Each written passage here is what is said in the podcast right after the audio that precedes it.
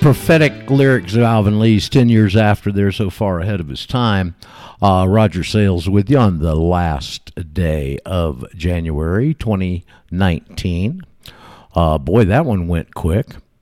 Let's see how our levels are looking pretty good here. Radio Ranch, the name of our program, and the People's Patriot Network, your network in all honesty, the platform and venue.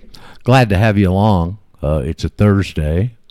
Well, we're gonna have Chris. Now, see, when Chris calls in and nobody else is on, I just answer it, and it's just like it used to be. And I go, "Hey, Chris, it's Roger, your modern day abolitionist. You know, but we're not just looking to free the blacks; we're looking to free everyone." How you doing this morning, Chris? Well, all things considered, pretty darn good. Had a pretty busy day. I did get my passport onto the Secretary of State yesterday with my evident proofs of citizenship. Oh, good. So you got your passport back that's attached to the paperwork that you submitted with with whichever application you used, right? DS 11 or I haven't received it back yet, but I did put it into the passport office for directing to, and I'm going to back it up with a mailing to the Secretary of State as soon as I locate the exact address to mail it to. That's not easy, you know. Yes, I just send it to the Secretary of State, administrative department or something up there. I've maintained for a long time that you could just address it to Foggy Bottom, Washington, D.C., and it'd get there.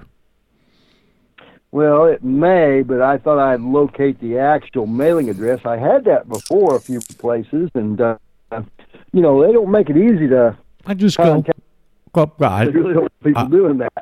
just pop on the Internet and go to the Secretary of State's website, and it's probably right there. I have done some of that. Well, I've got lots of but they don't have any actual addresses on there. Okay, now let me get this right. Now I'm confused. For what you said, I took that you got back your passport yesterday. No, if I said that, I certainly misspoke. I got it into the mail to get it paid for the expeditious handling, both the book and the card. Now, usually you have to go to the post office to do that. Did you go to the post office and go through the rigmarole there with the registered agent? They actually have a passport office or two, several here in the Las Vegas area. This apparently is a hotbed for immigration and passport activity, people entering and exiting America and the continental United States and other countries. So they've facilitated actual passport agent offices, representatives who do that particularly. It's in the Southern Nevada Health District building over on Decatur Boulevard, 280 South Decatur, as I recall specifically. And they were pretty nice people there. It wasn't overly busy or crowded. A few minutes wait was all it was. Did have to go get a money order. They don't take cash. I could have used a debit card. In fact, I did have to do that for the agent fee, $35. You have to pay them for processing your paperwork, but that was still a bargain, all things considered.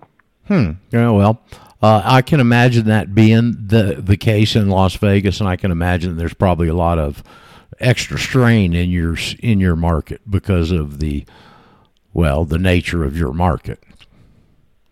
So not only that, I was having to go about 6 or 7 places yesterday to get a document authorized. In fact, one of the places I went was a South American passport place called Landa that I'd had a doc or two notarized there, but because the one I was sending was a DHS trip complaint to the IG of the DOJ and the Secretary of State and the Department of Homeland Security, they were, let's say, not comfortable with sending that document or putting their notary stamp on it, fearing retribution from the government, I suppose. No, they'd never do anything like that.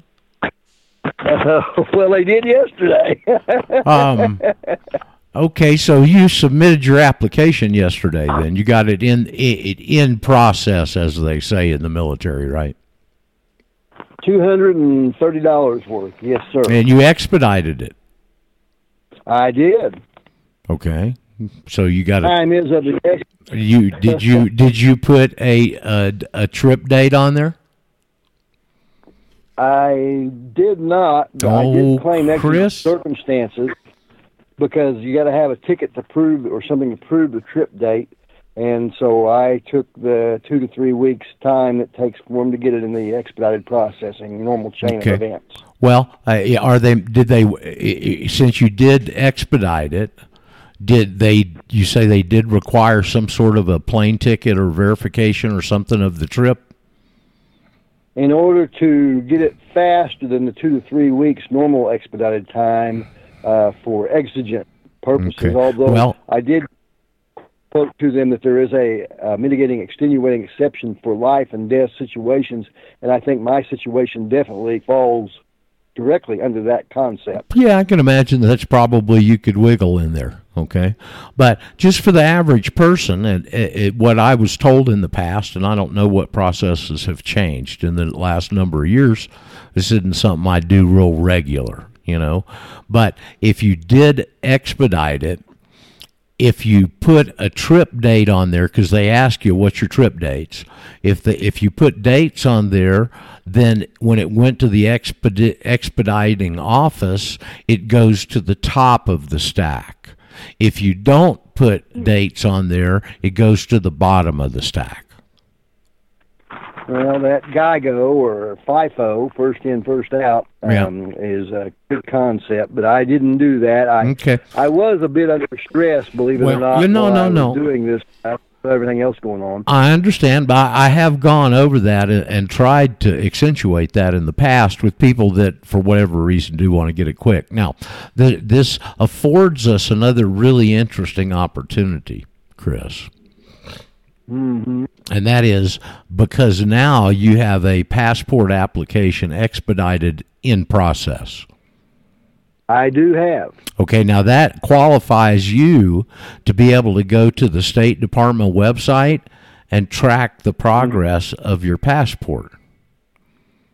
That's true. In fact, while searching around on the travel.gov and Secretary of State's websites, I found something I think that everyone that listens to this program that loves freedom and liberty and is venturesome enough to go out and put those additional evidences of citizenship and proofs of their document and affidavits and stuff with their passport form will find this most titillating.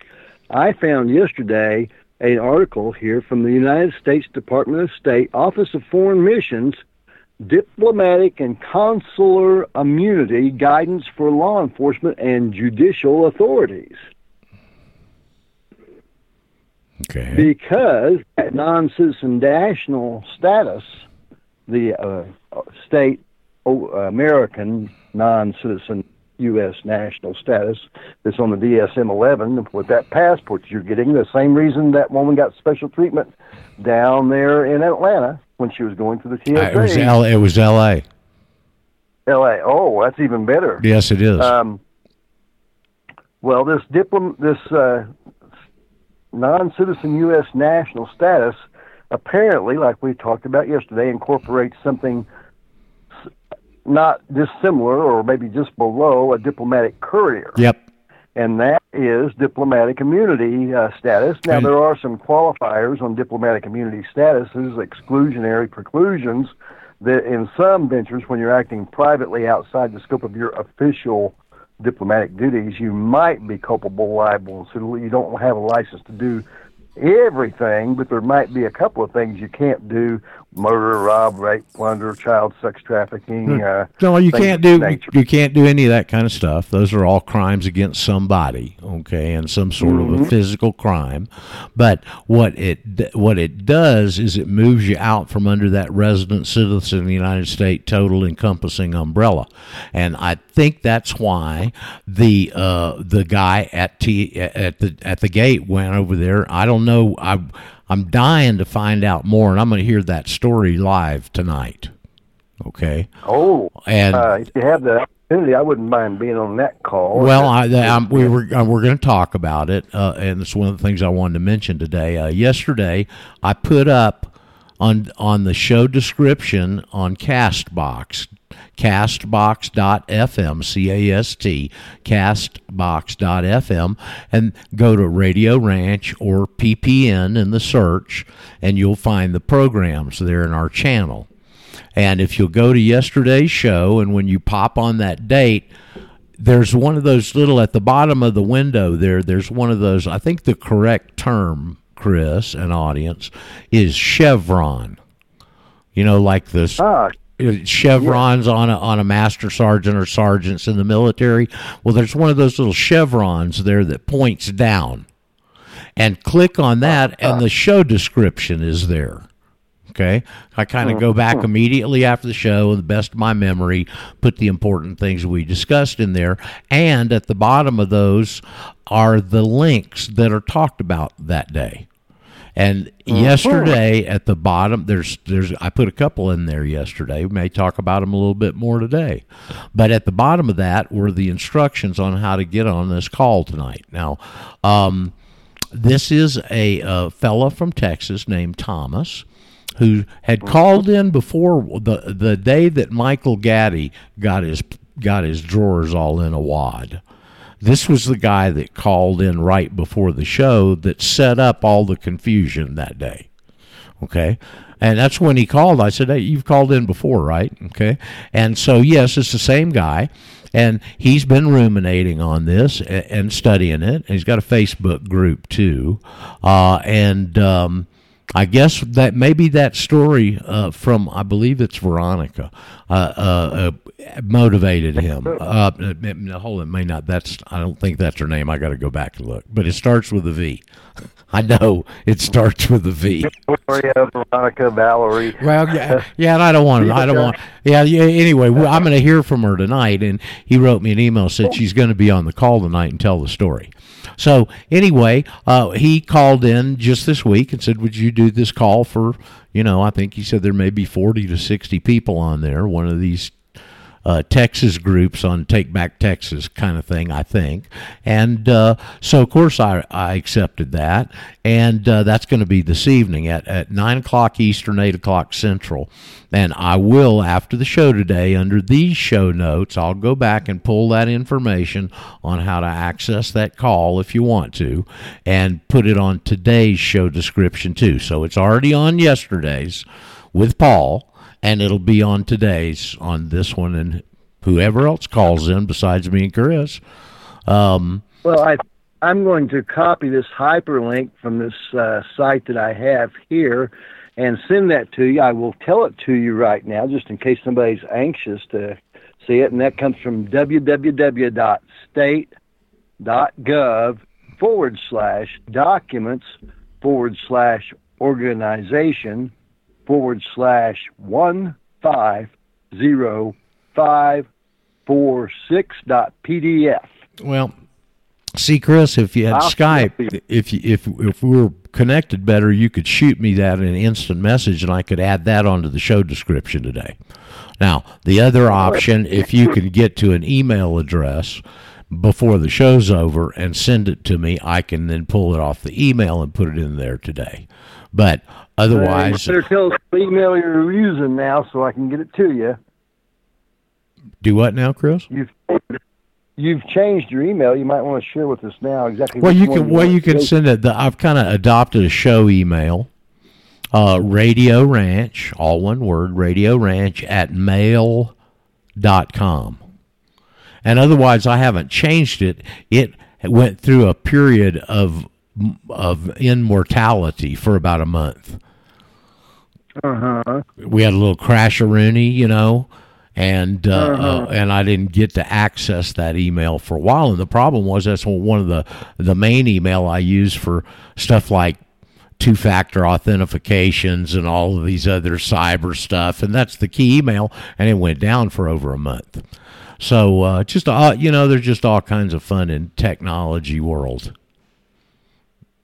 I will say, in fact, if you have the ability to Skype to my phone number, that might work, and that would give me a Skype link or at least a text return path that I could type it in there for you.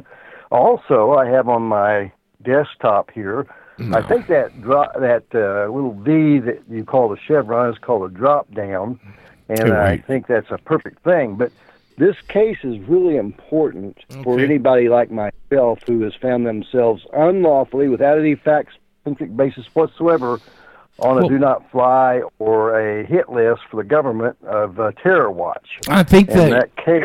yeah, I was going to say this story with her getting yanked out of that line, on top of what the other incident I had recently with the IT guy who told us this little insight, is very revealing. Okay.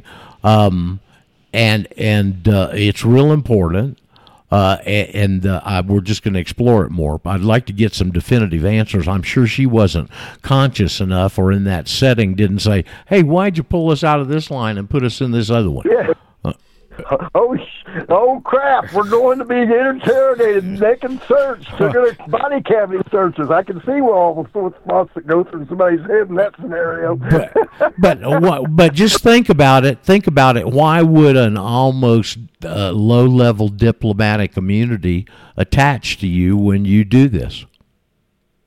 Why? Well, because it's a special status and that sets you apart from the human cattle chattel of the small C federal citizen, slave, serfs, and goyim. It's all that stuff doesn't apply to you anymore, see? That's right.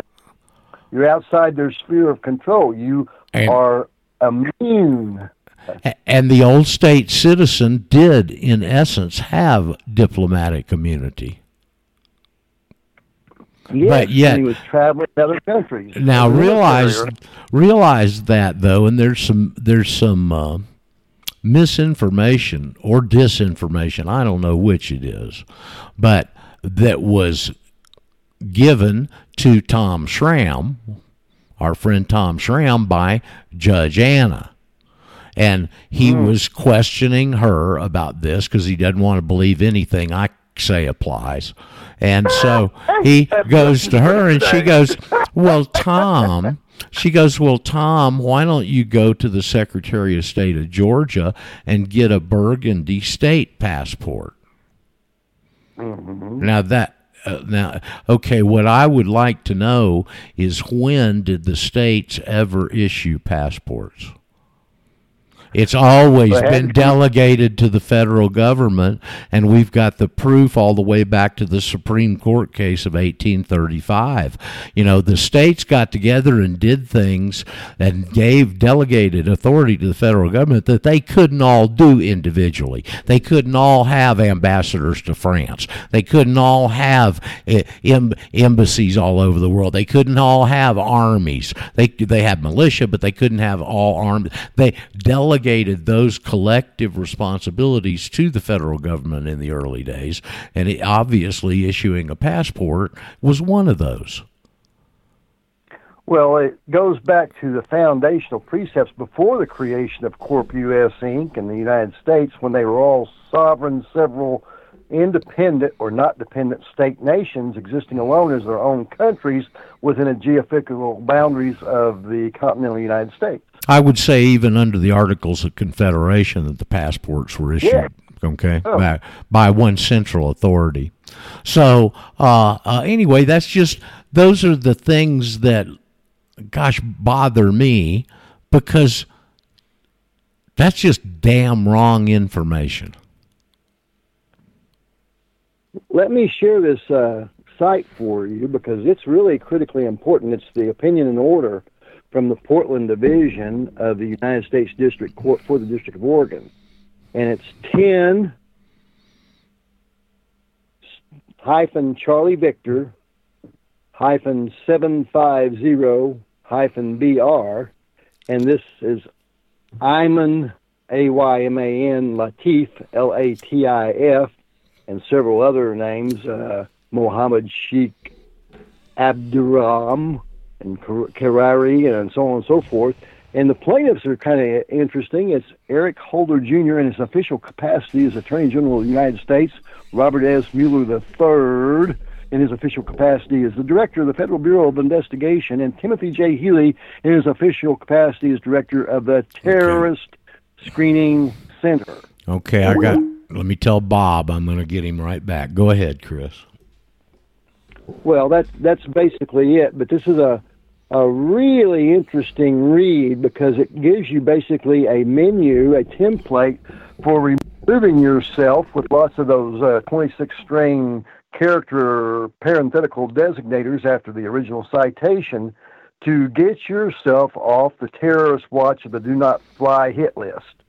Okay, now this is a how-to guide, basically. Well, effectually it turns out to be, and it's actually a Supreme Court decision or district court decision that there's another one here, and so it may in fact have gone to the Supreme Court, 3:10-CV 00750 Boy Robert, document number 69. Okay, now you're going to utilize this case to try and apply these principles for yourself, is what I'm gathering out of this. Well, I have a document already put together that's called a DHS, Department of Homeland Security, tip complaint, although the Department of Homeland Security has effectually transmitted all the responsibilities to the abject, corrupt, domestic terrorist FBI, and I think lies at the heart of my problem. It may be. You may hit right at the ventricle and the oracle there. Hey, Bob, how you doing? Good morning, Bob. Hello, sir. Morning, Mr. Chris.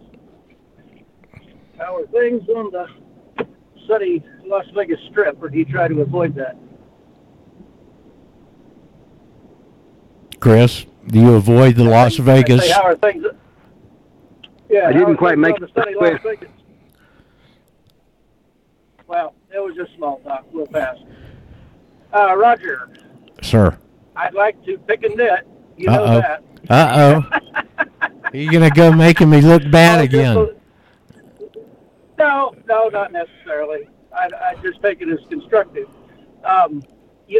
Technically, it's not that the states can't or couldn't, in that case, have embassies in other nations because they were other nations, but it's that they didn't need to. That is the point of forming the federal government as a servant. Yes. Which, of course, is long past. It's now the master. But it wasn't that they couldn't, it's that they chose not to, and they designate that position to the federal government in their place as their proxy to streamline things. Sure. So my only point is, you were saying they can't have. And well, they can't have because they can't have it. It's financially prohibitive. Well, it's no more financial prohibitive than Yugoslavia or the former. Now any new country puts diplomats out to other nations. It's no more prohibitive than that. But they chose to. Well, if you want to say it that way, economize or streamline things by joining together in a confederation, even though they dropped that nomenclature after the Confederation, the Articles of Confederation were, they're still active, but they're unused. They're still in the organic law. They're there.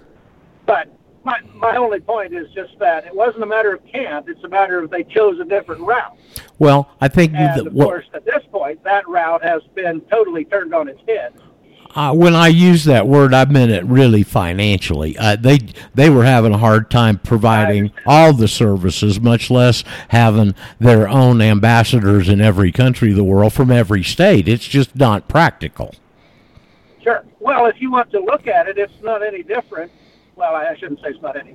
It's comparable to a cooperative where a bunch of farmers get together and own things in common to do their marketing and do their,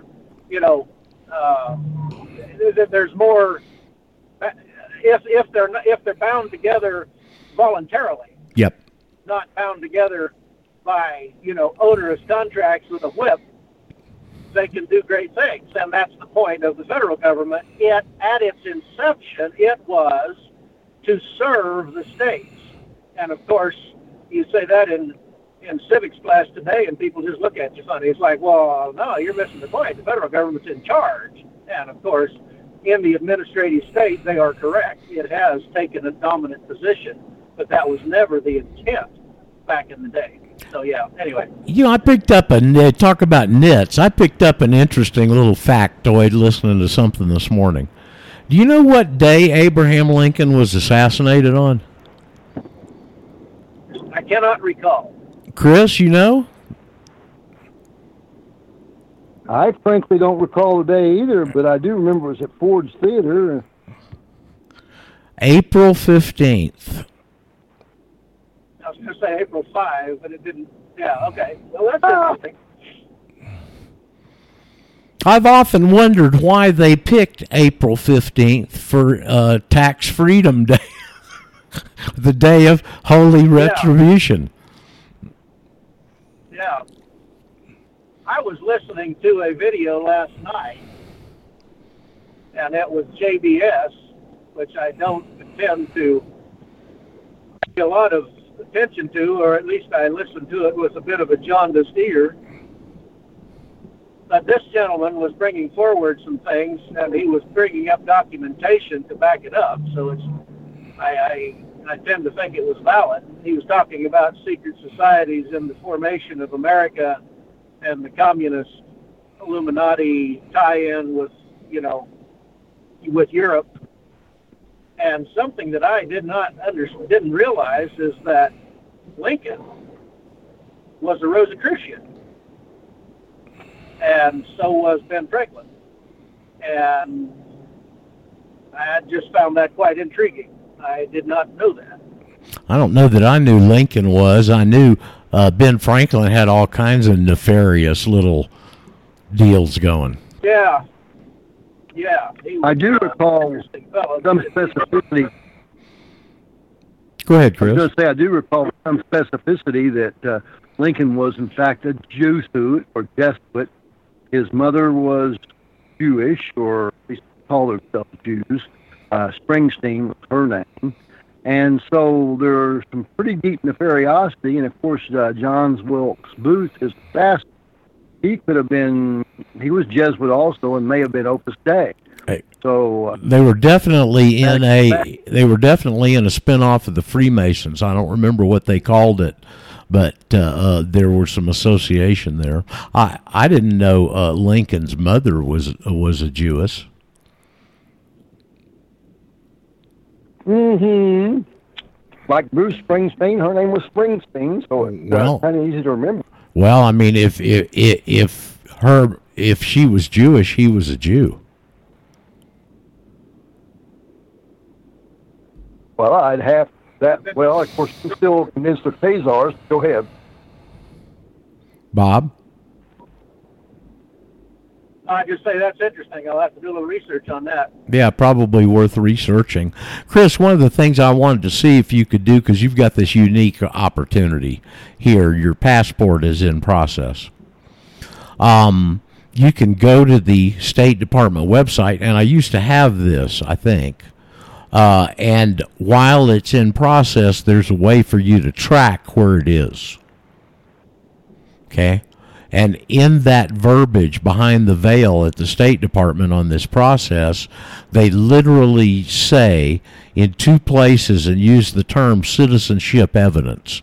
And the first part, I remember it says if you send in another passport, your other passport and this and that will be sent to you under separate cover along with your citizenship evidence. Or, I don't remember exactly how it uses it in context, but that's kind of what it's telling you. And then in the next paragraph, it references it again. But I think the terminology, citizenship evidence, coming from the back of the State Department is extremely significant. So what I was hoping that I could get you to do is to do that and find those references. And there's a little thing in Windows called snipping tool, and you can snip what's on the screen and snip those for us. Yeah, I think they call it a print screen. It's like no. You go in. Here's how you access it. You go down there to Windows at that little thing on the bottom left. You know where you click on it, and then just type in this phrase: snipping tool, snipping tool. And they've got a little tool in Windows that you can then pin to your taskbar, which is where I have mine because I use it constantly. All right, and that thing, all you got to do is whatever you want to click off the screen. I want that, bam, boom, boom, and you can save it, whatever you want to do. But it's a really handy little thing. I turned Deanna Spingola onto that a couple of years ago, and I didn't talk to her for a while. And the next time we spoke, she said, "I want to tell you and thank you for turning me onto that snipping tool." She said, "I use that thing every day, and you'll find it really useful." So once again, you go down to the bottom there at Windows and just put in snipping tool, and that embed program will pop up. Well, you launched one of your sniping probes yesterday, and I want to affirm what you just said because I use that exact language, proof of citizenship or citizenship evidences, my affidavits and stuff, with the passport agent at their passport facility for travel.gov that's here in Las Vegas. And I spoke about that specifically and told them they had to be physically aligned, attached, connected, stapled to the documents. And he cooperated. He did it. And he used those exact terms that they would be sent under a separate cover. The passport and the card would not be sent together. Correct. And if the funny thing is, if you've got an already existing passport that's active, you got to send that in with the process, and then you got to use the renewal form. And they'll send your current passport back to you. They'll just turn that around immediately, and then about another couple of days later, your new passport comes. So now you got two of them. Which one you want to use, the slave passport or the free passport? The one I had was seriously expired from 2007, and so it had, other than it's still utilizable as proof of who you are to authenticate that you are who you claim you are, as proof of evidence of your name, and some people call them ID, although I think that relates to residency, so I refuse to use that term of, in fact, individual in Title 5 USC 552, I forget the parenthetical on it, I think it might. No, I don't remember, so I can't tell you. But it tells you an individual means a U.S. citizen. So that individual and resident, they both have that ID in the middle of them. And in fact, it has a VI in the end, bidual, where they cut you into two and create that fictitious entity for you that they claim you are. So I'm very sensitive about the terms I use to descript myself. But they did take my expired passport as proof, and I didn't have to bring the birth certificate with the passport. That was what they told me on the travel.gov telephone helpline before I went down there.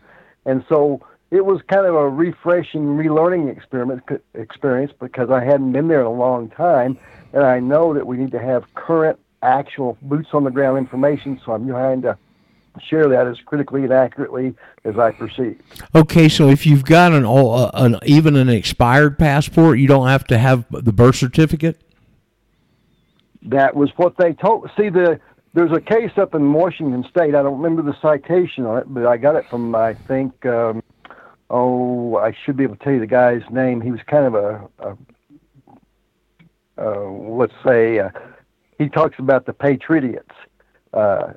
I can't remember his name right now, but on his site he had it, and that even an expired passport, because it's an officially government-authorized, authenticated, issued document, it can still be used for ID, proving who you are, or identification. Absolutely, absolutely.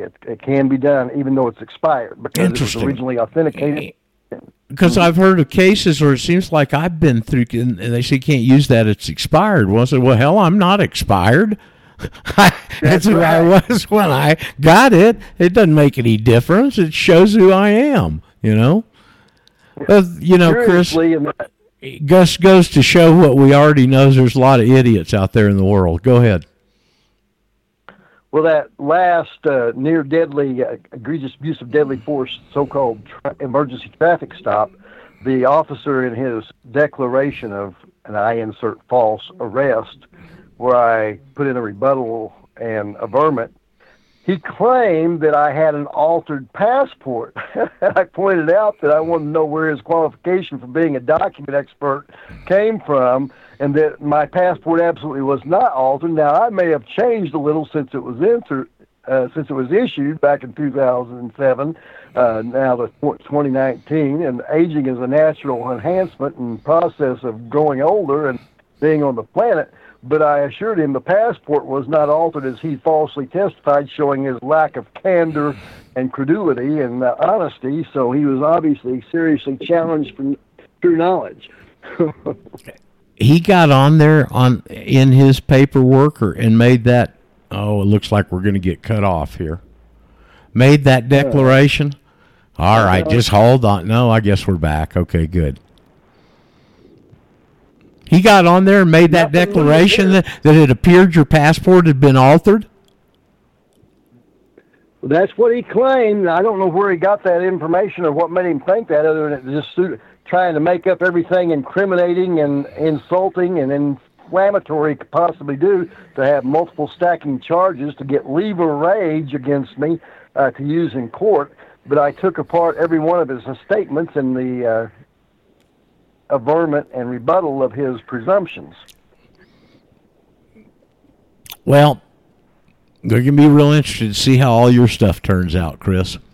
If you could go back there and do and see that sometime in the next few days, week maybe, and snip those things for me, it'd be nice for us to have those. Be glad you're not up in Chicago today, buddy. Or the northern Midwest. Somebody, yeah, I agree with you. Somebody sent me a Twitter thing yesterday. I think it was Greg found it and sent it to us. Clay Carroll is the guy's name up in Chicago. He's got himself a Twitter account, obviously. Carroll, if you want to go check it out. And he walks outside. It shows him walking outside his house, Chris. And Bob, because I don't think I sent this to either one of you guys. And he's got a pan of boiling water. He just took off the stove.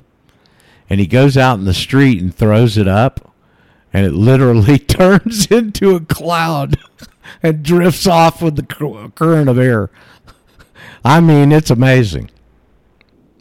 Now, I knew this because when I was a kid, I lived in Alaska for 4 years, and you couldn't do that where I was in Anchorage, but they could do it up in Fairbanks, because Fairbanks is inland, and it gets real cold up there. But this phenomena of taking the air gets so cold that you could take boiling water and throw it out there, and it literally just evaporates into a cloud. Well, absolutely. In fact, that's freeze-drying. Go ahead, Bob. May have a lot to do with the relative humidity when it's that cold also. That would tend to be really, really dry air. Oh, obviously. Yeah. So anyway, just if you're not up there in the Midwest and affected by this horrendous little cold finger coming down there, be grateful. And if you are, we're sorry for you. Stay warm. Yeah. I heard a comment yesterday that the temperature at the South Pole in Antarctica, the research station, was 24, 27, something below zero, and it was warmer there than it was in Minneapolis. Yeah, man, I'm telling you. I'm thinking, yeah, that says a lot. Yeah, global solar minimum.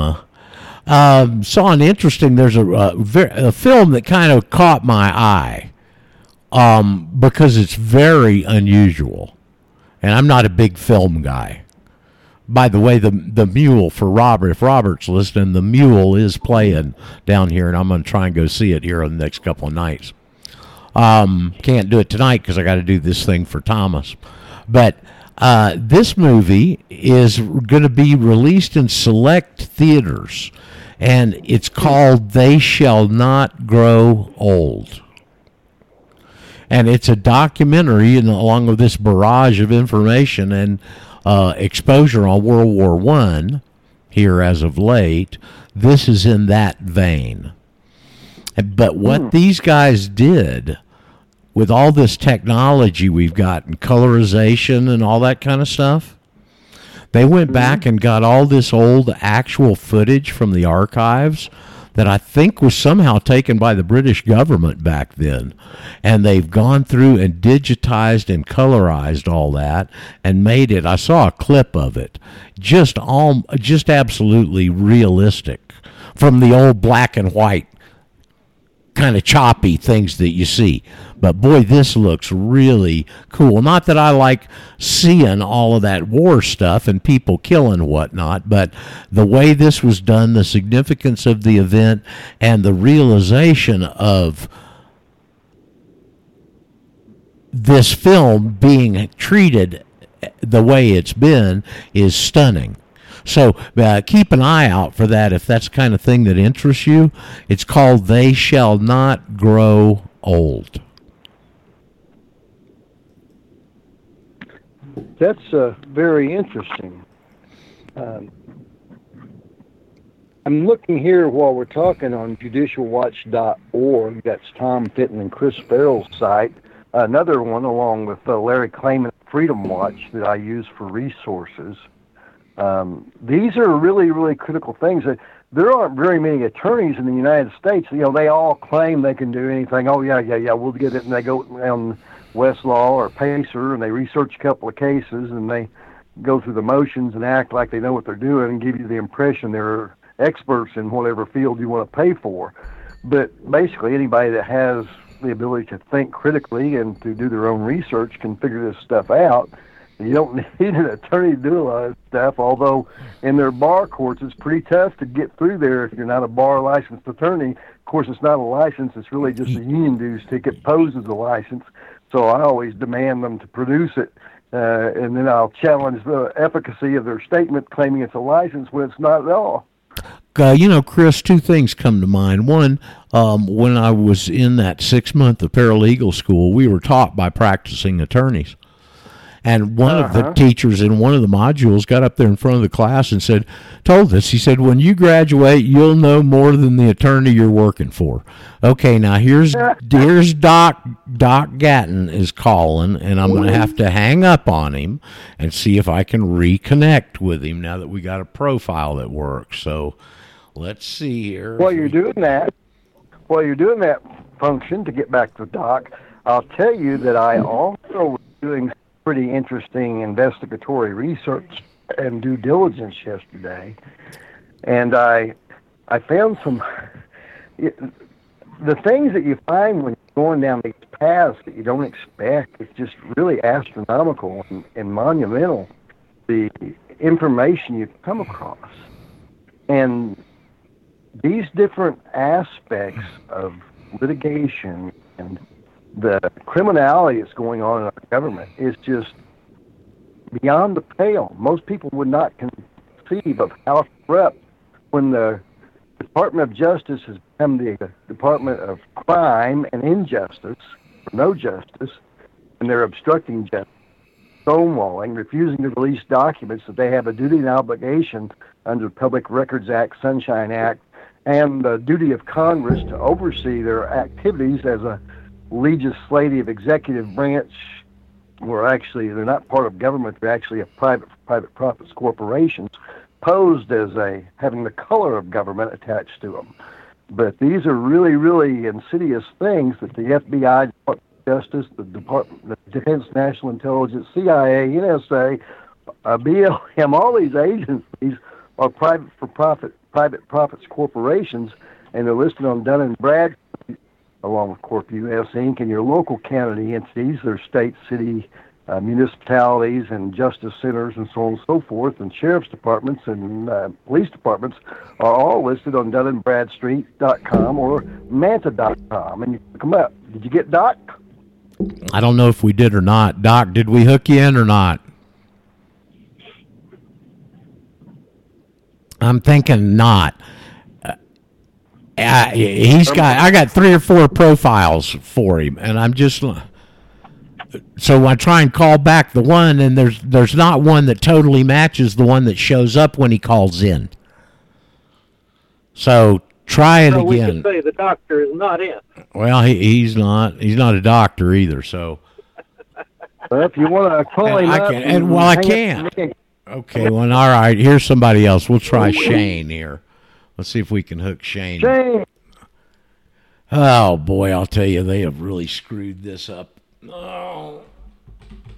Most of the time it works all right, though. We can, seem to be able to get most everybody in here. Let's see if we can bring Shane in here. Shane, or you holler when you're on. Shane, are you there? It shows I'm going to mute out for a few minutes. I'll be back. All right, Bob. Good. Shane, it shows that you're there. Holla. Okay, there's Shane. Yeah, I'm here. Okay, good. Well, why did you appear here? Do you have a question, a comment? You just trying to throw us a line here and get the Skype thing straightened out, figured out? What's the deal? What's going on in Silicon Valley today, Shane? I would like to congratulate Chris for his due diligence in getting the affidavit or the passport application through the mail. Congratulations. Thank you very much, Shane. Mm-hmm. I should have done it a long time ago. Yes, you're right. Impossible. I've been dozing off. I turned it on at, I guess, 8 a.m., and somehow I dozed off and...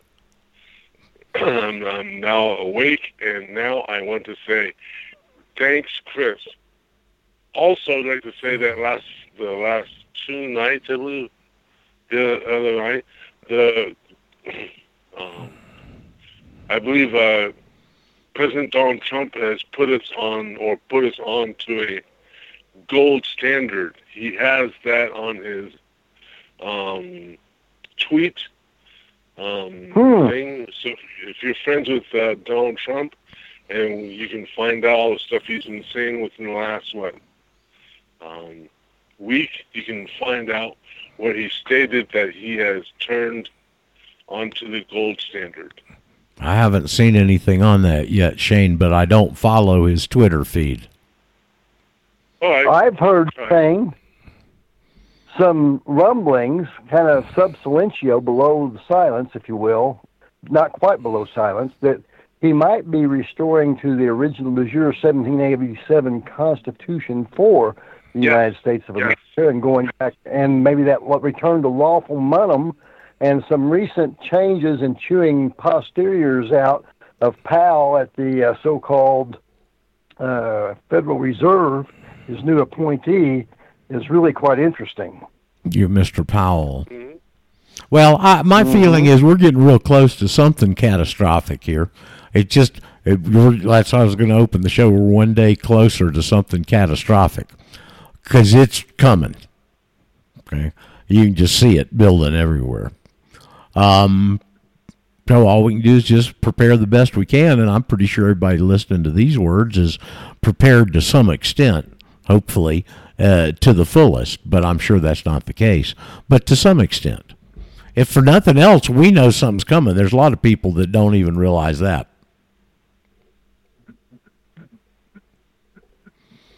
Yes. Okay, let's see. What else did I have here? Would y'all like to hear the Bitcoin transactions? Here you go. Well, that's what are they going for? That'd be important. Please. Here's every Bitcoin transaction in the world in real time. Now hear that big, that kind of orchestra sound right there? And every tone represents a different value. Now, what's going across my screen right now are two blocks have been created. So even when a block is finished and they add it onto the blockchain, they show you the block and what its number is and what its size is and all that kind of stuff. So that's there's two of them right there, and then every one of those little ding-dong, ding-ding-ding is a transaction, but there's a lot more of the bubbles on the screen than the tones that you hear. And the tone value is a representation of the size. And so the deeper tones, I'll wait till one of them comes. Here's one coming along here, I think.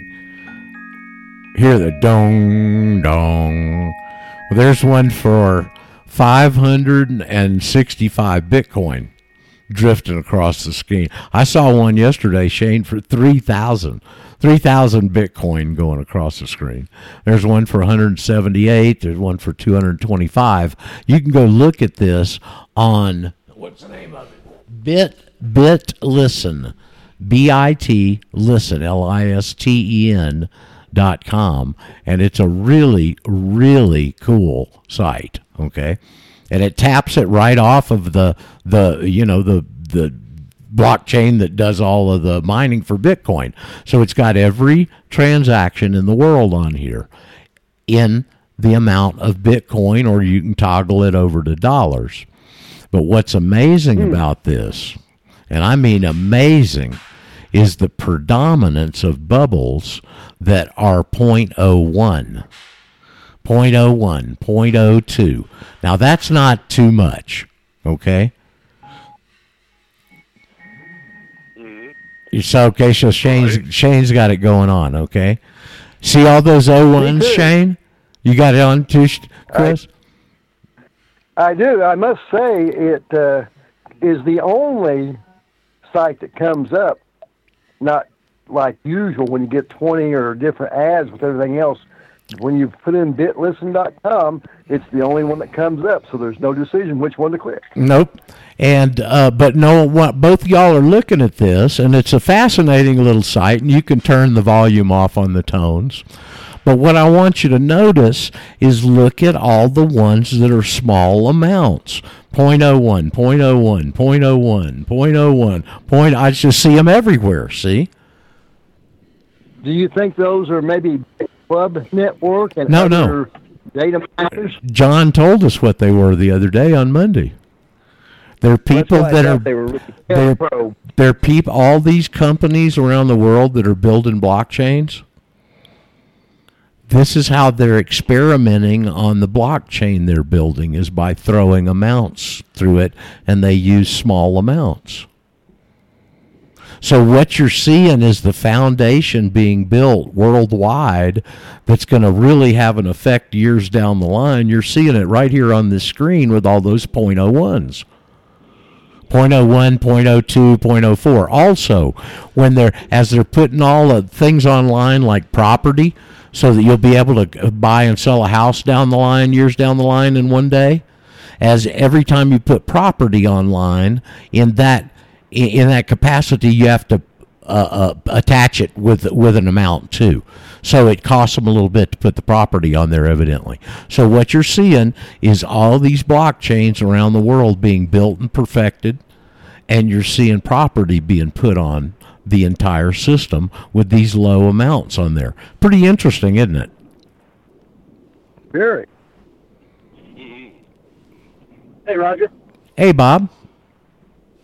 Yeah, I'm back. Say, I don't know if this was talked about in my absence since you switched over to Cybers, but the whole thing with Carrot KBC, there was some video, and I actually didn't get to watch the whole thing. I got interrupted and never got back to it, but something about the 31st, which is today, of course, is that some significant deadline in the 30% or 35% extra? Or yes, they had. Cheryl Ann had gotten it extended to today because, quite frankly, when they had it the deadline around around Christmas, she was absolutely about to lose her mind and begged them to extend it, so they extended it till today.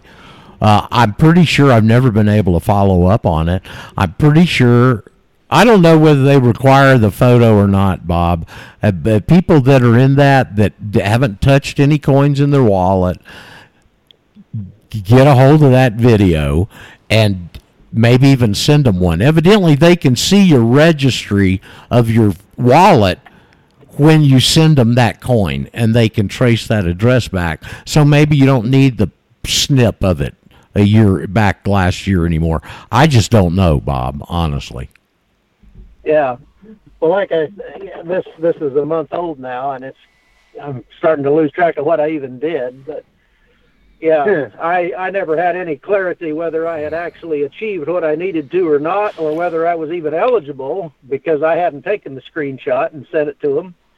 But I guess, obviously, if I could get in on the 35%, that would be a good deal, but I haven't figured out what's going on. In that video, he just said send one coin into some address and find it, and then you'll be, if you qualify, you'll get rewarded in March. Right. And I took coins out of my wallet. See, I took coins out of my wallet, so it didn't even apply to me. Right. And I had managed to keep both of mine untouched.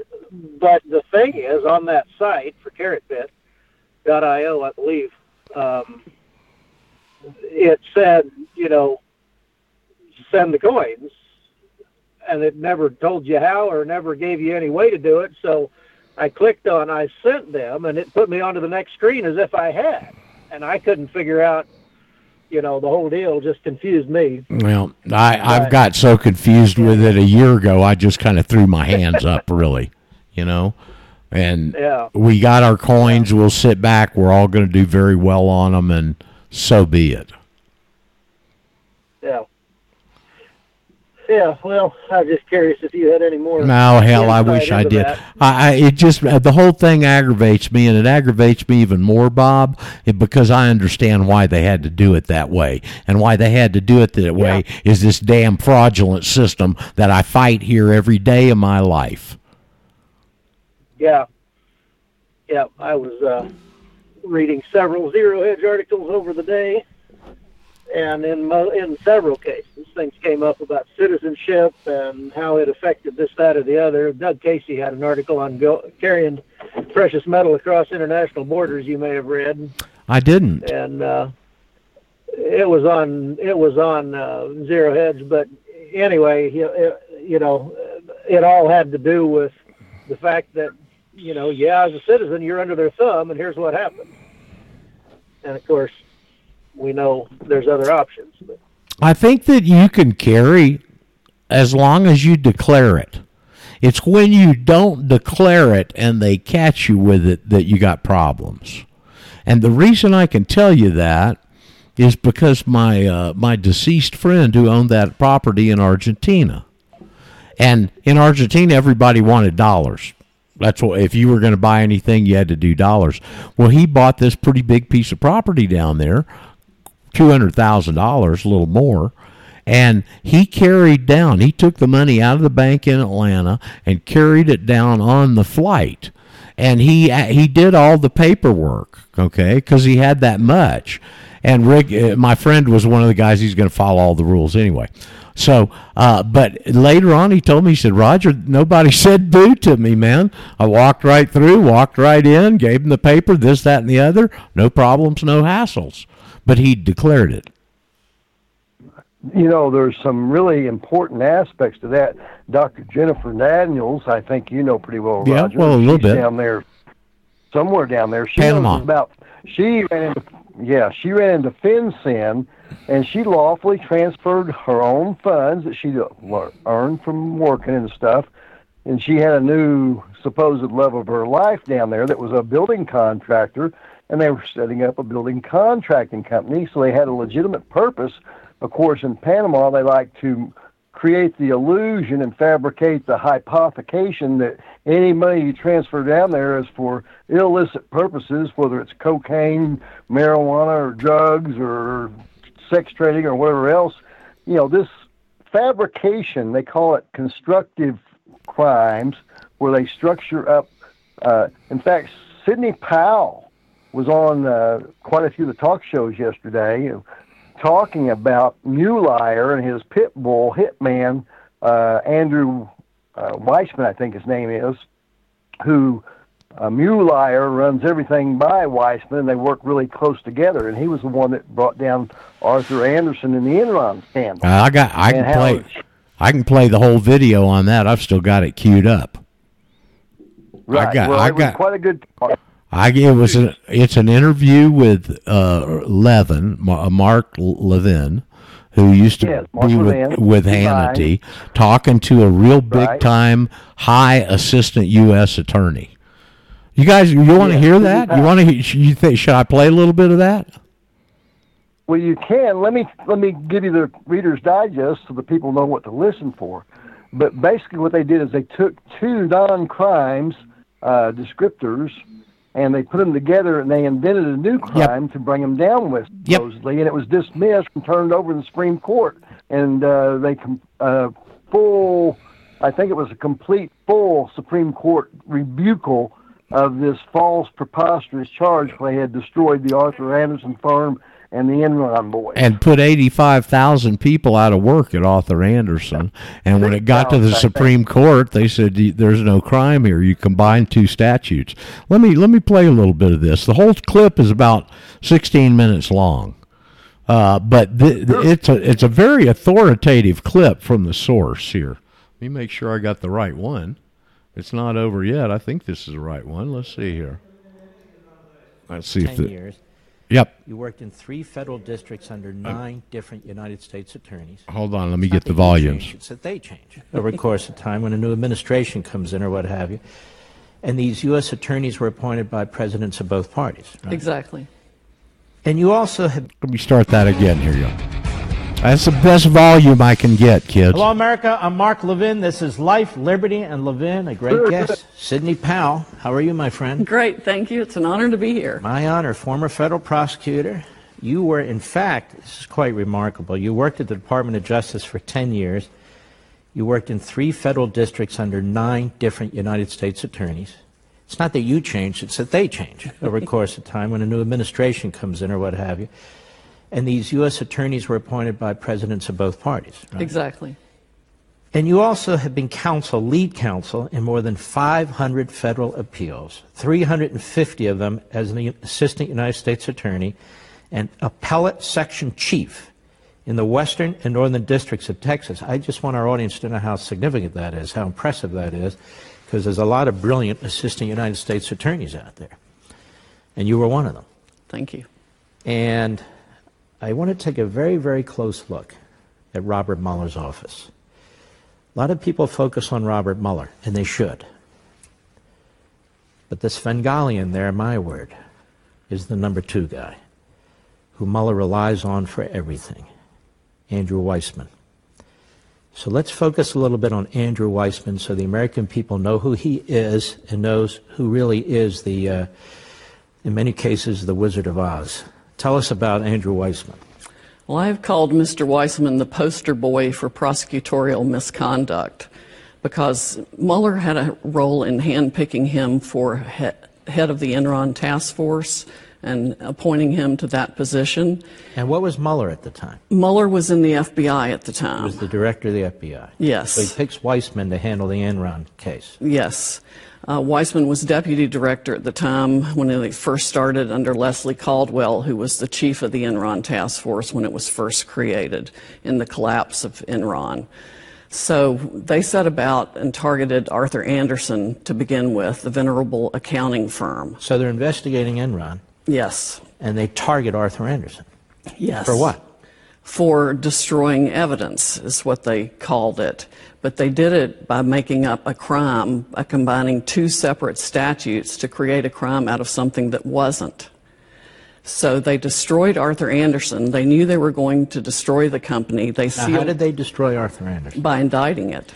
They indict Arthur Anderson because they're the financial advisors to Enron. Exactly. They were the auditors and financial advisors to Enron. And they manufacture a crime by combining 2 different statutes. Exactly. And at that time, how many people worked for Arthur Anderson? 85,000 people worked for Arthur Anderson. And Weissman was the lead investigator. He was the lead prosecutor on that case. And he reported, in part, he informed the director of the FBI at the time, Mueller. Yes. Okay. Well, what did they do? Well, they knew they were going to destroy the company when they indicted it because Anderson represented 2,500 publicly traded companies. And no auditor who represents publicly traded companies can function as an auditor when they're indicted. So they sealed the indictment for a week while they... They indict them. Seal the indictment for a week. Yes. That's absolute disaster for accountants, auditors, financial advisors. Yes. Okay. And they worked behind the scenes during that week to avoid upheaval in the markets so that when they announce the indictment and unseal it publicly, the markets are not as disruptive as they would have been if they had just indicted them publicly immediately. What did they indict Arthur Anderson for? They indicted them under a witness tampering statute. And the way they did it, they essentially took criminal intent out of the process.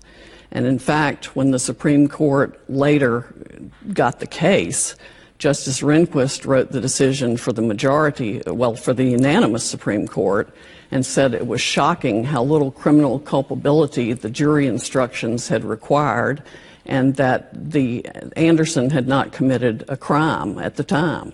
So Anderson gets caught up in this Enron case. Weissman must know that there wasn't mens rea or criminal culpability.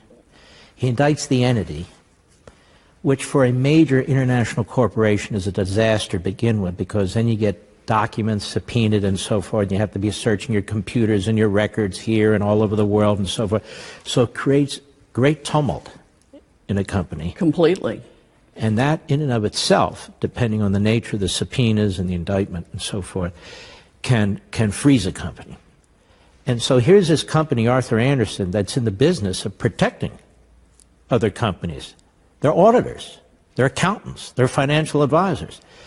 And they're being accused of what? Witness tampering? Yes, and obstruction of justice under two different statutes that combined created this new offense because there wasn't one. Anderson had not been subpoenaed for any documents at the time. Anderson was cleaning up his files and proceeding to get ready for the investigation. So they just made up a new offense by combining the two different statutes. Now, do you call the name of the federal trial judge that was involved in the case? Melinda Harmon in Houston. Melinda Harmon in Houston. And then I assume they appealed it? Anderson did appeal it. And what happened on appeal? The Fifth Circuit affirmed it on appeal. Affirmed it. Then they appeal it to the United States Supreme Court, which takes the case, which is relatively rare. Yes. And the justices look at this, you mentioned Rehnquist, and they say, wait a minute, there's no criminal intent, there's no criminal culpability, this isn't even really a statute, the instructions were faulty, and what did the Supreme Court rule? They reversed it unanimously. Unanimously. Every justice said no. Exactly. What happened to Mr. Weissman since he led the case? Oh, absolutely nothing. Mr. Weissman went on to become director of the Enron Task Force. Mm-hmm. In fact, he had already, by the time Anderson was reversed, he had already turned his sights on the Merrill Lynch defendants in what was called the Enron or Nigerian Barge case, and indicted four Merrill Lynch executives on a multi-count indictment in which they also made up a crime. I want to get to that in a minute. What happened to Anderson? Anderson was destroyed the minute it was indicted. It collapsed. It collapsed. Not only was it under criminal indictment, so it lost all its clients, but I think 160 civil plaintiffs piled on in multiple lawsuits. So it was crushed. All those people lost their jobs. Exactly. Investors lost all their money. All the partners lost their money. They lost everything on a case that was reversed 9-0 by the United States Supreme Court that Mr. Weissman was in charge of. Yes, and Anderson had been known to be the hallmark, the benchmark for accounting standards. Anderson was the gold standard for accounting, a venerable accounting firm. Merrill Lynch, you mentioned. Was Weissman involved in that? Oh, yes. What happened to Merrill Lynch? Merrill Lynch was indicted, well, not the company, but I think one of the reasons they indicted Anderson was to send a message to other companies that if they knocked on your door, if the Enron task force knocked on your door, you'd better cooperate or you could be destroyed and given the death penalty just like Anderson was. But even if you don't know anything and you didn't do anything. Exactly. That's the power. That is the power. That a handful of prosecutors have. Yes. And you even see it today with the indictments. When Mueller hands down indictments, it's all one-sided. People need to understand the other side doesn't have any say in it. They haven't had a chance to respond to it. Nothing's happened, but a group of government lawyers have decided to charge somebody or some entity with crimes. That's the beginning of the process. It's not the end of the process, and I want to pursue this with you a little bit more later because the media treat it as, well, that's it. But I want to talk about these executives with Merrill Lynch. What happened to them? Well, essentially, Merrill Lynch offered them up as sacrificial lambs and entered into a non-prosecution agreement with the government on behalf of Merrill Lynch, the company, that was extremely onerous. In fact, they agreed to have an overseer from the Enron task force installed in Merrill Lynch for a period of 18 months to oversee everything, including the bills that the defense lawyers were submitting. They agreed that no Merrill Lynch employee could say anything that contradicted the government's view of the prosecution, which was absolutely astounding and I think illegal. And then the Merrill Lynch executives... So the government secretes itself within the company it's investigating. Yes. To oversee the bills that they're paying their defense counsel. Yes. And everything else that's going on in the company. Sounds thoroughly unconstitutional. These four executives, they're indicted. What happens to them? Their lives are destroyed. They went through a 10-year period of unmitigated hell. There was the investigation, and then they're indicted, and then they face trial. The trial was a circus. I detail it at length in my book. This book? Yes. License to Lie. Yes. They were tried in Houston in the wake of the Enron. In the wake of the Enron collapse. People were angry. People were furious. Anderson had just been convicted, so there was all the uproar about that. All of Houston was in turmoil because of the collapse. So what happened to these four? They were all convicted. Mm-hmm. The lawyers for the defense were like deer in headlights most of the time. They were blindsided at every turn. By the government. By the government. They had made repeated requests for what's called Brady material. Mm-hmm. Because the government holds all the cards in Brady a criminal material. Prosecution, yeah. The government is legally, constitutionally, and ethically required to produce any evidence that is favorable to the defense, that is within the government's possession or within its reach. Oh, no. They steadfastly denied that there was any such Brady material. Mm-hmm. When the defense kept making demand after demand after demand, the judge at the time, Judge Ewing Werlein, who was assigned the Merrill Lynch case, finally made the government produce a list of people that they had admitted might have some Brady material, and then upon further demand, he finally ordered the government to produce summaries of that material. When we come back, I want to know ultimately what happened to these four executives, and then I want to continue to examine Mr. Weissman, because it's very, very crucial. And beyond that, how this special counsel's office is operating. Ladies and gentlemen, don't forget, most weeknights you can watch me on Levin TV, Levin TV. Go to blazetv.com/Mark. I hope you'll sign up there, blazetv.com/Mark, or give us a call at 844-LEVIN-TV, 844-LEVIN-TV. We would love to have you. All right, I think that's about the pertinent part of that, guys. Anybody still there? I am. I've got some commentary. I mean, I'm telling you, there's a mouthful said in that interview right there. Now, the lady is quite respectable, and I just caught on this second time of watching it. Her book is called Licensed, past tense, Licensed to Lie. And I loved her comment on Weissman being the poster child of prosecutorial misconduct. You know, Chris? Roger, I have to point everyone listening, Shane also, thank you, Shane, for your kind comments. Early this morning, about 1:30, I woke up because I went to bed early because I was kind of exhausted from all the officialities I was conducting yesterday and frustrations of trying to get notaries on some documents and so on and so forth. And so I got up this morning and I was reading some documents I've had for a long time, and the first part of it was on the front was an inventory report on jurisdictional status of federal areas within the states, and it talks about the absolute, exclusive, federally protected jurisdiction, concurrent jurisdiction, other aspects, so on and so forth. Forts, arsenal, and needful buildings.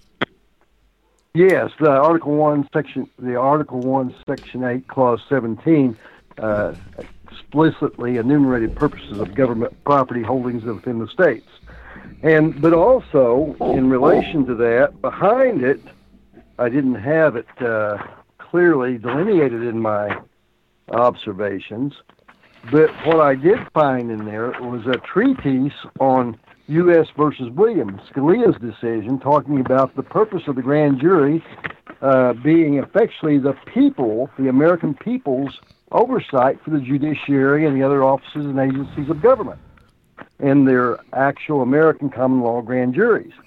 And it's a very intriguing read. It was not a light read, I will tell you, and only the most diligent and motivated like myself do it. And that case is 112 Supreme Court 1735, and that's 5, let me move my little flag here so I can see it, 504 U.S. 36, and 118 Lawyers Edition 2D 352 U.S. versus John H. Williams. What year? That's 1992. Mm-hmm. And this really goes through. It tells you about some other cases you never hear about. There's the Brady Act. There's also U.S. versus Giglio. There's Bundy, Aguro, and there's another one. Graham and Page, and there's some other ones. Not Lisa Page. No. I'd have to tell you. Look to tell you which page it is. No. But this is a really good primer and tells you on the purposes and the supposed autonomy of the grand jury. Although it does mention that the grand jury is actually an instrumentality of the prosecution because there's no defense in there whatsoever. It's strictly the prosecution building the case. And the grand jury is supposed to be the vindicator of rights and the precluder and intervener to protect against unlawful prosecutions, to protect the people. It's supposed to be the people protecting the people. It's the concept of the grand jury process, although this treatise particularly says that the grand jury has effectively become an instrumentality of the prosecution. And when you have poster children for prosecutorial abuse, as in that case with Andrew Weissman and Mueller, and in the cases that I've been dug into here that are their cases of trying to fling the blame on me, it becomes clearly evident that, and I have some recent experience with that, but I can't talk specifically about those because they threaten me but with my life, apparently. But I can tell you things I've learned before and since, and that's what we're talking about right now. And Judicial Watch is a great source. There's also another book called Obstruction of Justice that's just come out by a young fellow that's a due diligent investigator, and he's putting a lot of... Okay, putting a lot. He's putting a lot. It was the last we heard. We'll get him back here in a second, I think. And it is actually the complete justice system. Hold on, you're going to have to go back and repeat that all over again. Let me do my little thing here. Oh, this is one of the, tomorrow may be the very last day we have to put up with this CRAP. Okay, you were talking. Hold on, we're reconnected back to the server. Chris, all that, what you said over the last minute was lost. Well, not a problem. what I was doing was reiterating that besides Sidney Powell's License to Lie book, there's also one called Obstruction of Justice. Oh, did she write that too? No, it's a different writer. He's another young investigator like ourselves out there beating the woods and the bushes, searching the weeds, if you will, for these criminality by the so-called criminal justice system, where they basically perverted the whole legal system to the bar's control. That's a violation of the separation of powers doctrine, because they have the legislative, the judicial, and the executive branches all within the bar, and bar agents are filling all those positions, and that's a definite threat to the national security and public safety of America, because it has become a criminal cabal reigning over America with almost complete, abject, total, unbridled control. They've destroyed our justice system here in America. Why? Because they're greedy criminals. And they want it all. No, that's not. That was my why was to the earlier part of your soliloquy. Okay, how? How which? How have they accomplished everything you just? How are they? Have they accomplished, and how are they doing everything you just led up to? Well, if you remember the 13th, 14th, and 15th Amendments, where they basically replaced the Titles of Nobility Act, of course, it's still in the 8th and 9th Amendments of the original de jure Constitution, the articles thereof, and two, as Titles of Nobility and No Honorariums and Foreign Agents Registration Act of 1940. This is how they do it, because we, the stupid American sheeple, keep voting the flipping bar agents into these offices because they're artful spinners lies. No, that's not the answer. The American people who are serfs put these vote these people in, and they get these people appointed in the administrative state to oversee, guess what, the serfs. If the serfs weren't there, the people wouldn't be there, because they wouldn't have anybody to oversee. They'd be out doing legitimate law.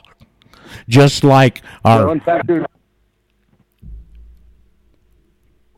go ahead. I was going to say, just like our gal that got yanked out of the line. Yes. Well, there's even a more devious aspect to it, is because those serfs only have the illusion of a vote, basically giving their proxy vote because they're registering as U.S. citizens. And that's how these people are able to surreptitiously, through the secret executive services, secret senior executive services, this supranational, autonomous, above the president contrivance of Christine Marcy McConnell, who created this abuse of the administrative state, Philip Drew administrator, under FDR and Colonel Edwin Mandel House. All that stuff we talked about. Our friends, our female friend's name is Virginia. So tag that to the state, okay? But that's what Virginia experienced, I believed. Whatever caused that agent to have a lapse of sanity there, and even a little bit of a sense of urgency, because from what Thomas said, the guy ran over there to get him. He didn't just walk over calmly or whistle and go, "Hey, you, Virginia!" He didn't. He ran over there and tapped him and grabbed him back, is what we were told. I'll find out more about that tonight. But that's interesting, and the reason all that happens, that none of the excuse me, I'm going to have to cough here, dadgummit, I'll tell you. The reason the administrative state grew and developed was because the serfs were already in place from the bankruptcy. Well, they didn't know they were serfs. They pulled the of course they don't know they are. That's the key to pulling the whole scam off. It gives them legitimacy. Well, you can't be legitimate when you've done an unconscionable act of prestidigitation of black magic and made slaves out of all the free people. They can, and they're in their lack of morality and their training that tells them from their holy book on up that they're supposed to be able to enslave everybody. See, that's what constantly gets me is, where's all this coming from? How does this consensus among this group of people over here take effect? Where are they getting it all? Well, it's in that religious training, because it's in that damn Babylonian Talmud. And that's what Jesus got so PO'd about, except it wasn't written down. He couldn't call it the Babylonian Talmud. He had to call it the tradition of the elders, because it was passed down from father to son orally, because it was so heinous. Do you understand why it was passed down from father to son orally? It wasn't because they couldn't write. It's because the damn thing is so heinous. And that shows you they got consciousness about it right there.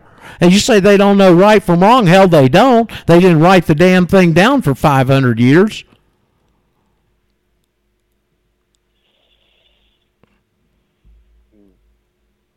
So, you know, but that's where it's all coming from, is there the things they learn in that and exposed to in that damn Babylonian Talmud. It's like my listener who was married to the Jewish guy, the big son of Big Doctor up in Chicago. You know, and at 6 years old, he sends him to the synagogue school, probably Reform Judaism, I'm sure. They send him to the Reform Judaism synagogue school, and the rabbis up there, these young kids, impressionable at that age, going, "You're better than everybody else. You're better than everybody else. You're better than everybody else." Why? Because you can do little sneaky shit like this and pull all this crap off and enslave them in a way they don't understand and get the upper hand. Roger, Lark from Texas, I think you remember him from the Republic Broadcasting Network. Yeah, Lark. He did an expose yesterday morning that was stellar on the Mishnah, the Zohar, the Kabbalah, the Talmud, all these different so-called Jewish texts from the ancient Egyptian and Pharisaical elite classes of these Caiaphas and these other black-robed priests of Baal, who have created this Zionist deception of the world. And this is really, really insane, and it's you know, that people would buy these lies of this Zionist cult posing itself as a religion is just beyond the pale of a lunacy that we would fall down these lines with the help of Schofield and his Zionist-funded piece of tripe of his so-called Bible, where he created the mythos of the Judeo-Christian myth, trying to create the illusion that we're all supposed to serve these so-called fake Jews. That's their words, not mine, at least the Jew part. And they are fakes for sure, because they're really the synagogue of Satan posing as a religion.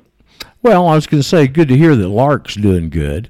Lark's a very intellectual guy, and where I think I used to have him on, had him on as guest. His stuff called in occasionally. I've been hearing him for years. And but the last time he was stuck on this communitarianism thing. Oh, Woody, it's so different. It's this community. You need to study that. You're not talking about it enough. I said, hell, it ain't no different from all the other ones. It's just a new one. Well, Zionism is communitarianism, and it's reflexive law. It's all this stuff that they can make up in their tripe and their so-called spoken rabbinical crap, these so-called elders who are eldarchons who rely on everybody and make their own self-serving interest and pose it out there as religious stuff and try to put everybody under their spell of Svengali, like Mr. Levine talked about. Well, you know, I want to go what I try and cover here with my own life, and that I try and teach the people out there that are listening to what we say here is don't get distracted off in that crap. You know, spend your time where it's important and where it means something. And what means things is this nexus that you're born into this condition, and A, to understand it, and B, both sides, because you've been up to this point on one side. Now you're going to learn about the other. Now you know about both, okay? But that whole nexus right there, and the fact that's the justification for everything they're doing that people are bitching about. If the fact that the people hadn't been changed into this condition, none of that other stuff would exist. Well, and you can thank the 1913 crap, the 1861 crap, the judiciary, the experimental jurisprudence, and Henry Oliver. All this stuff and appliances by the bar or opera. But you know what? None, that stuff's good to know about, and it's good to understand and get it in perspective. But as long what you need to understand is the mechanism and how it happened, how the mechanism works, and how to undo it. You concentrate on those things right there.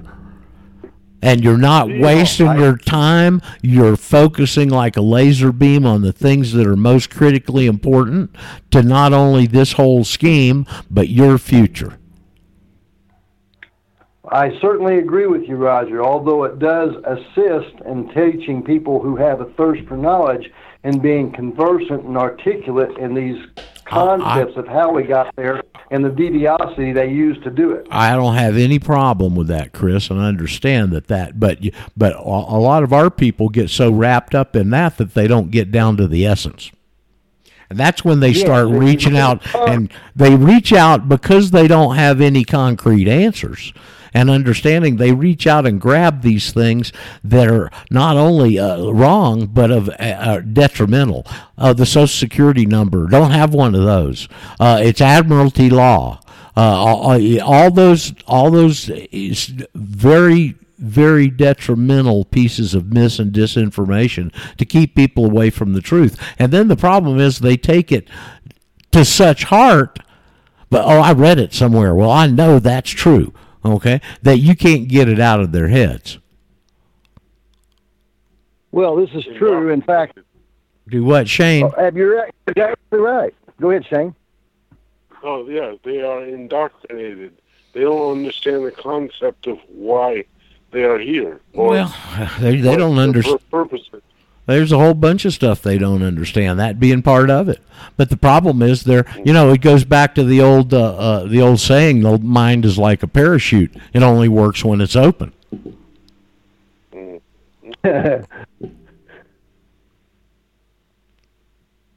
So anyway, well, that's what we strive to do here, and we'll be doing it tonight on this special call with Thomas, as Thomas out in Texas got us hooked up with this. If any of you want, and I'm going to approach this a little different tonight, Chris and Shane, because I feel like I've made some progress in being able to simplify the explanation. And so because we've got a limited amount of time on the call, I think an hour, and Virginia's going to come on and talk also, I believe, about her experience that we've only relayed secondhand, that I thought I'd approach it with this Brown versus Board of Education. I'm approaching it from the end rather than the beginning now. And I think that's much clearer and more concise, and that's the way I thought I'd do that tonight for my own edification, and because I think it's probably the best way to do this, and I'd like to practice it a bit. So I'll put the information, if any of you that are listening here today want to join that call tonight, it's at 9 o'clock Eastern, 8 o'clock Central. And it's one of these conference call site deals, and so I will get you can either call on the computer or call on your phone, I think, but you can't ask questions. There's a chat room. You can pose questions in the chat room, I'm told, but we can't take calls per se.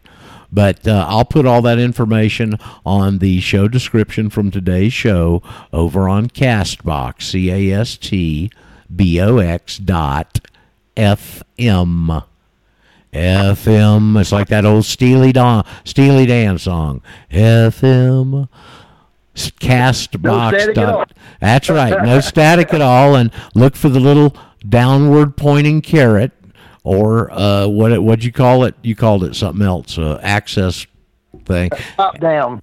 Yeah, drop down menu. Well, it doesn't have you. It drops down. When you click on that little chevron, the show description pops up, and the information will be at the bottom of the one today, as it is already existing over there right now. As these sounds leave my lips, it's existing over in yesterday's show. So you can check it there, too. And we may have some new listeners. We can get some new listeners out of all this. Yes, Bob Robert. I equate Castbox with broadcast. which is still gets the point across, of course, casting a net or broadcast. But I always liked that little memory peg on Castbox was to broadcast. Right. Right, that's probably the broadcast. Way.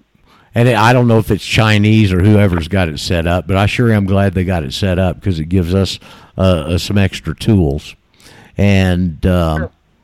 Yes, point, or it could be also called, Bob, point multi-point broadcasting. Yep. So let's see, what else? Did you get to hear any of that interview with Mark Levin and that prosecutor, Bob? I did. Makes you want to chew nails or put your hands around somebody or... Well, it shows you the level of... It shows you the level of corruption and control, especially within in DOJ and FBI and Department of Justice. And to have this guy, and we heard what he did, and his work product was overturned above him. Not only was it was overturned unanimously. You know how hard it is. Do you know how hard it is to get those 9 people to agree on anything? Yeah, they're impossible. There's no reason to send him down the road because he's good for something. Yeah, that's just tragic. And here he is as Mueller's right-hand man.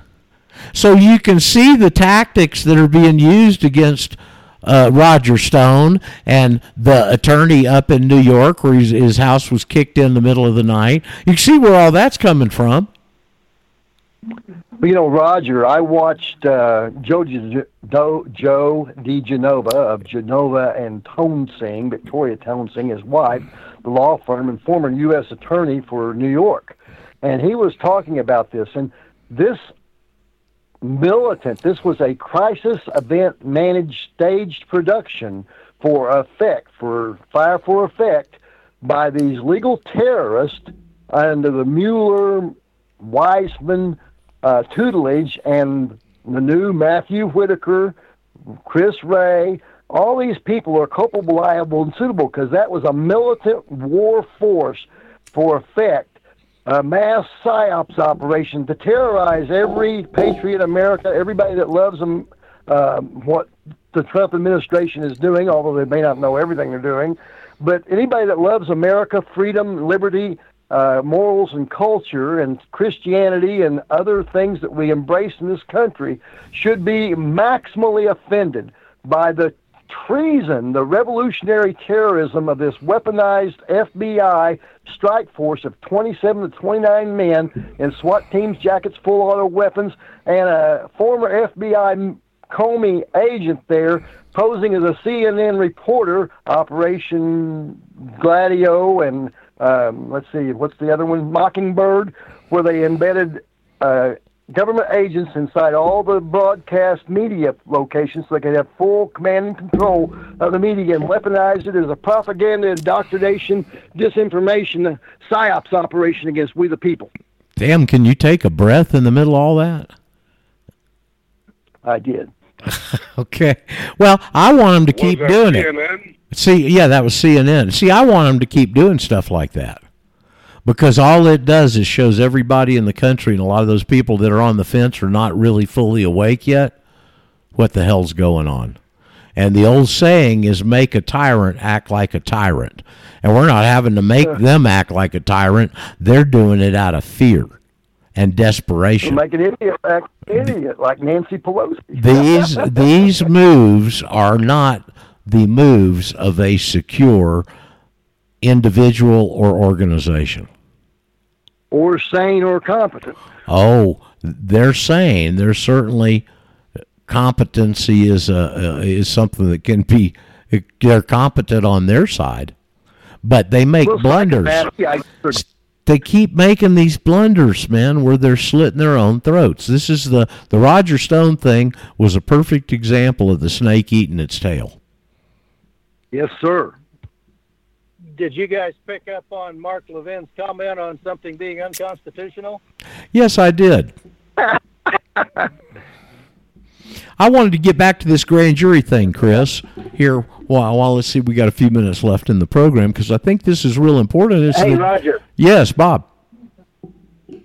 Back to that interview. Did you catch that part where Mark Levin said something? I don't recall the context perfectly, but something was unconstitutional. Something about the, the way things were handled.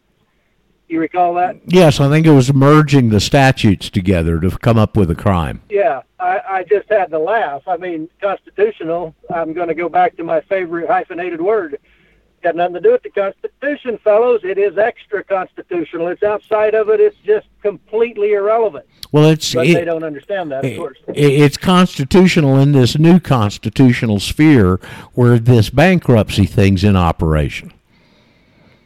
Foreign corporate constitution is just the bylaws of the corporation. Exactly. Yeah. And what I want to get back to is that I don't know how effective a tool is. Even the organization of it gives me cold chills. But if we could ever get 12, 13, 15 people in one county that have filed this paperwork, we could legitimately do that.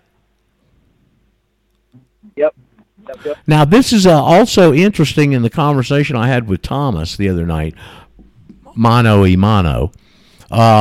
He was telling me they had John Ainsworth on their call a while back, and that kind of motivated him a lot, too, and maybe it motivates me to get a hold of John again and see if we can't get him on the air, because I think that his stuff is very valid for what we're doing. I think him and I, at this point, are on the same page more than we were the last time we spoke seriously a number of years ago. So, but it dovetails right into this, and what he's done is just created the old state. They've manned the offices of the old vacant state that have been sitting there unmanned. Wasn't that what our guy up in Colorado did? Was his representation of the de jure law grand juries? There were a couple of people that have tried it in different states. Colorado was one, and I don't remember. What was his name? Dave something? I'm trying to remember his name. I should be able to tell you. I've got a diploma from him from somewhere, and he was one where I first got onto this, where I was able to prevail down in Yavapai County, Arizona, on international law of treaties, private grants of land-made patent, and constitutional diversity of citizenship by things I learned there and other extrapolations, investigations, due diligence that I've done on my own since then, and a little help from above from extraterrestrial resources. Yeah, and see, that's what they've done. They've just veneered over. We mentioned the Articles of Confederation earlier. Same deal. If they weren't still in operation or available, they wouldn't be in the first book of the organic statutes at large. Sorry.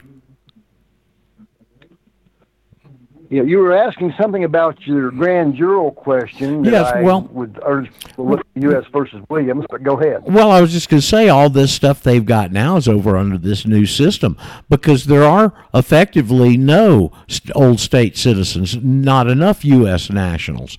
But if we can propagate enough through our efforts eventually, maybe we'll have an opportunity to put this into theory. I mean, Ainsworth, the guy in Colorado, saw and figured out that those offices have been veneered over and they're vacant. Yep. And they went in and set them up, and bam, they've got a functioning state government that is working.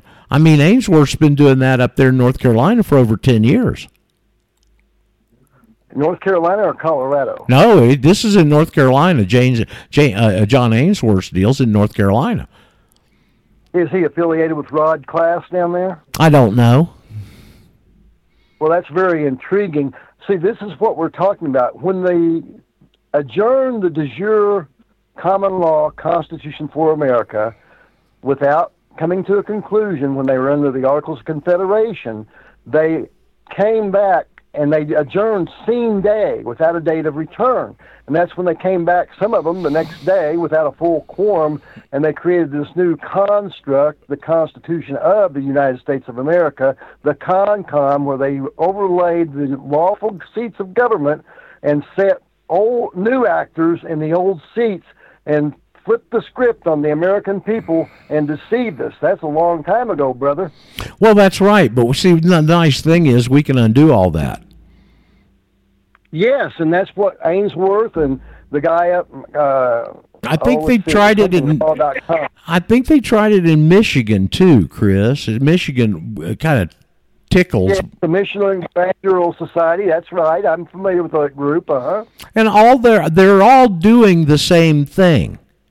Is they're getting back to those old offices, but even those, and they've got a structure there. But I wonder still if they don't go back to the Secretary of State and somehow effectively sever that presumption with that particular person. I just don't know. I think their effectiveness would be greatly heightened if they did that. Let's put it that way. It would be powerfully enhanced beyond their expectations. And you're exactly right, Roger. When we restore people to their correct status as American, whatever state they're from, non-citizen U.S. nationals, the alternative form on the DSM 11, that's provided a couple different places on there. They talk about that. Then we are back re-inhabiting the lawful de jure status, becoming actual living people on the land with a vested interest in guarding and protecting this country against all enemies, foreign and domestic, and a duty to man the American common law grand juries of we the people who are supposed to due diligently oversee and control our government that we created as a government of the people, for the people, and by the people exclusively, and the people have got to take back control. And I assure you that when you do try to do these things and educate the people, wake them up, and restore your common lawful statuses and political obligations, that you will become under attack by the bar for sure, because I can testify to that first party competently. Well, you just filed your affidavit yesterday. You know, you've been fighting them, and you've been trying to fight the jurisdictional issue from the bottom up, which our people have always done, which is the incorrect way to do it. They control from the top down. You're fighting it from the wrong direction. You got to sever that nexus at the top. That's why this is so powerful, is nobody else had ever put that connection together before. I agree with you totally. I have been operating correctly. I've been putting those affidavits into every federal, local, state, and county municipal case that I enter, and challenging jurisdiction squarely. And nobody ever rebuts my affidavit. They try to circumnavigate, go around it, obstruct justice, fail to produce, and don't comply with their laws that are supposed to. Okay. Chris, now let me ask you a question. With all this history that you're talking about, that you've been doing that every time, what about if you could have put in there, this affidavit is currently on file and unrebutted with the Secretary of State of the United States? Boom. I guarantee you you'd have got a different reaction. I guarantee you. That was what I put into those documents. I put in there that this affidavit has never been rebutted, although it's in multiple court cases. I've had victories in sub silentio, and they call them, they're put under seal because they don't want all the law, facts, and evidence I put in my cases open to the public eye, where they can learn from the documents I put in. Of course not. They are scared to death of this stuff. This is like kryptonite to these alleged super. It's kryptonite to super Pharisite. Yes, it is, and I think we're going to give them a big dose of it. Well, I hope so. I keep trying to, you know. I mean, I've got a selfish motive here, and an altruistic motive also. And I get a little personal satisfaction every time I know that somebody's filed one of those, whether it's with a passport application or not. Okay.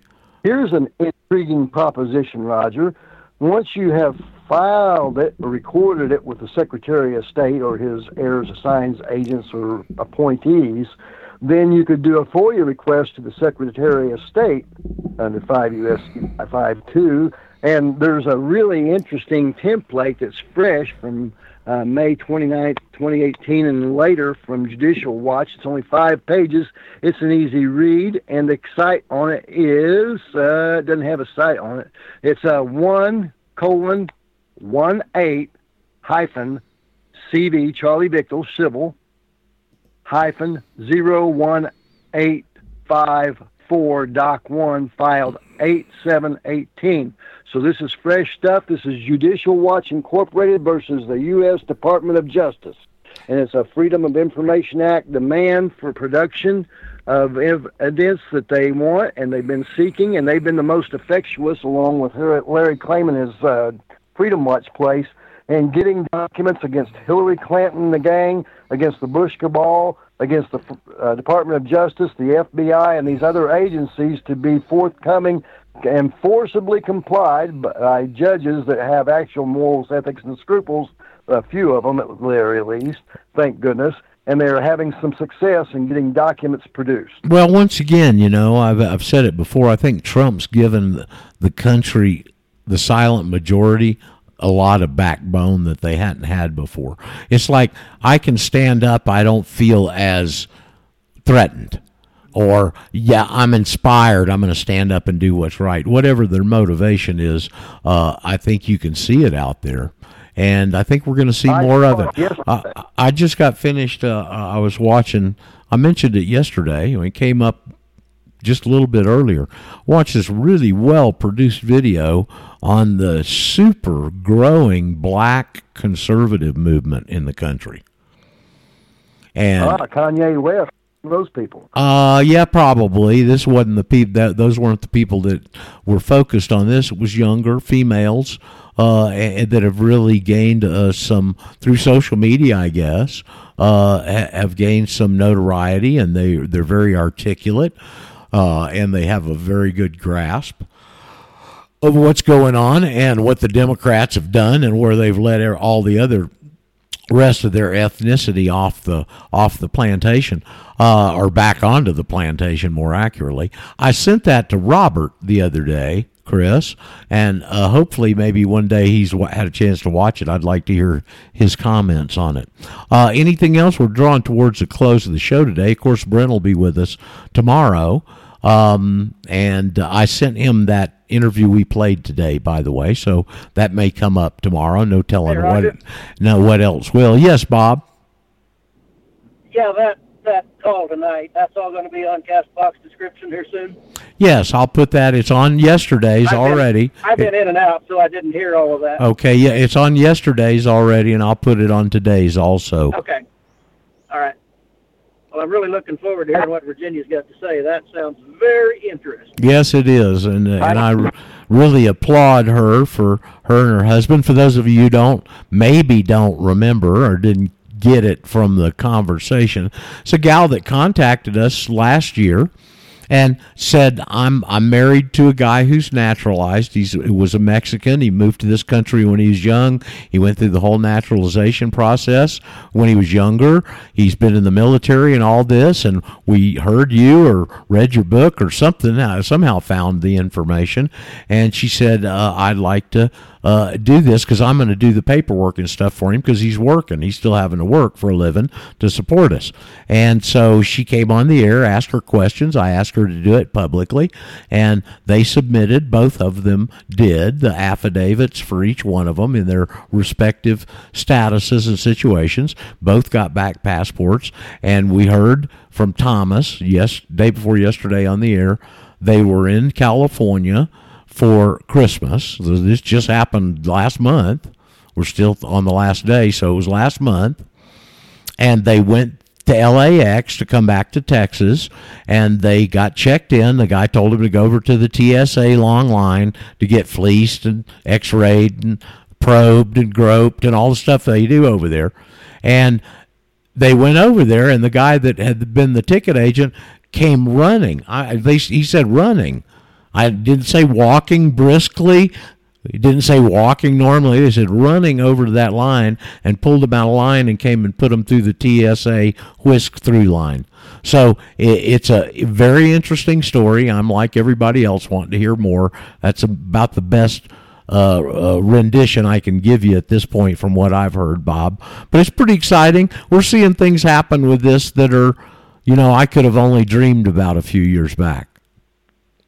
Roger, let me reiterate, and with emphasis, your observation that there is a change in the behavior of governmental employees. I saw it in two different locations. I called the usatravel.gov passport assistance number in D.C. and received very helpful, very polite, courteous information that was accurate. I went to the passport agent office they directed me to, being closest to the federal zone identifier protocol zip code that I don't live in, but nevertheless that I found one to give them that gave them the ability to give me one that was close by, very close in fact, and I received the same sort of telephonic and direct interpersonal right before him at his desk, courteous, polite, helpful, assistive behavior that we would normally expect from our government employees that we hire to assist us in navigating these trepidatious pathways. Yes, sir. I've never had any blowback and never any problem myself. Somebody got in an argument with somebody at the State Department on the phone one time. I don't remember all the details. But just like Bob, they called Bob back. He's the only person we know that's ever been called. And he said, look, lady, just make sure that affidavit's in my administrative folder. That's all I care about. You can call me whatever you want. Just don't call me late for dinner. Yeah, don't call me late for dinner. You know that old line. Okay, well, there he is, Mr. Whistler. Guys, we'll be back with Brent tomorrow. You guys have a nice day. There's a lot of stuff bubbling everywhere, and we're one day closer to something catastrophic in our lives. So keep that in perspective. We're good or bad. We're good or bad. Let's make good. Well, you want to make chicken soup out of chicken poop is what my mama always told me, and we'll sure try our best to do that. I'll see y'all tomorrow with Brent. Have a good day. Hasta luego from beautiful Ecuador. Ciao, ciao.